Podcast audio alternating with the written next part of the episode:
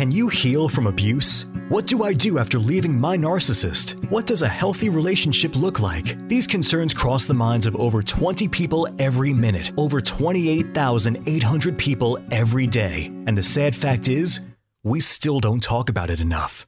Healing from emotional abuse isn't a band aid situation, but it doesn't have to take years either. The lives of millions of other survivors around the world have been impacted by their narcissist. Yours doesn't have to. To show you how to live a free, confident, and peaceful life, your host and founder of the Healing from Emotional Abuse philosophy, Marissa F. Cohen. Overcoming narcissism and healing from emotional abuse are so important to your mental health and to living a life filled with freedom, confidence, and peace. Today, I want to focus on how to develop confidence.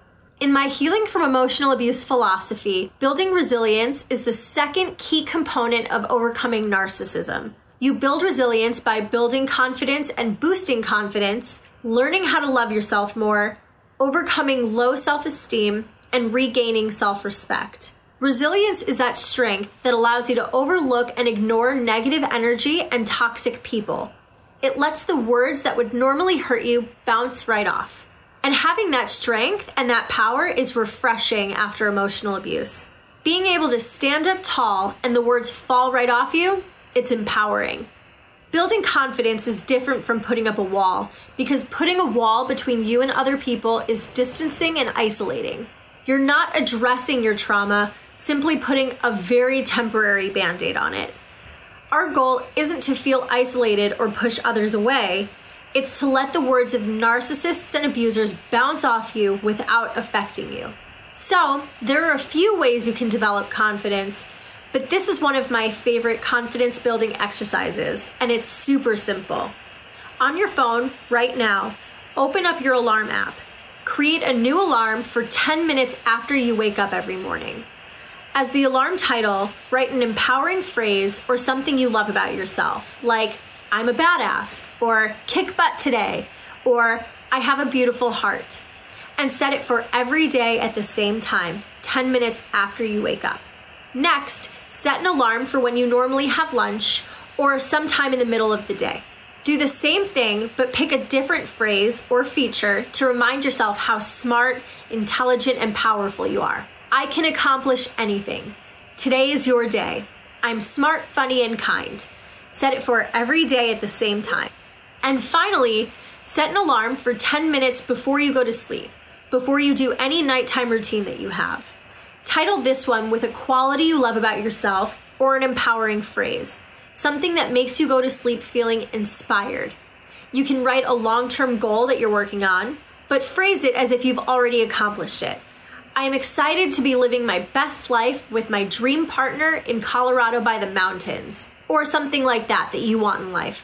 Set this alarm for every day, 10 minutes before you go to sleep. Now, on a scale from 1 to 10, I want you to rank how you're feeling right now. 1 is bad, 10 is amazing.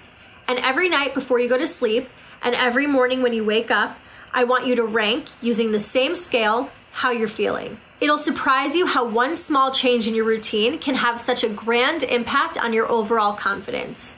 In my newest upcoming book, The Healing from Emotional Abuse Philosophy, I identify 10 easy techniques and confidence building exercises that will help you develop confidence and maintain it with little to no additional daily effort.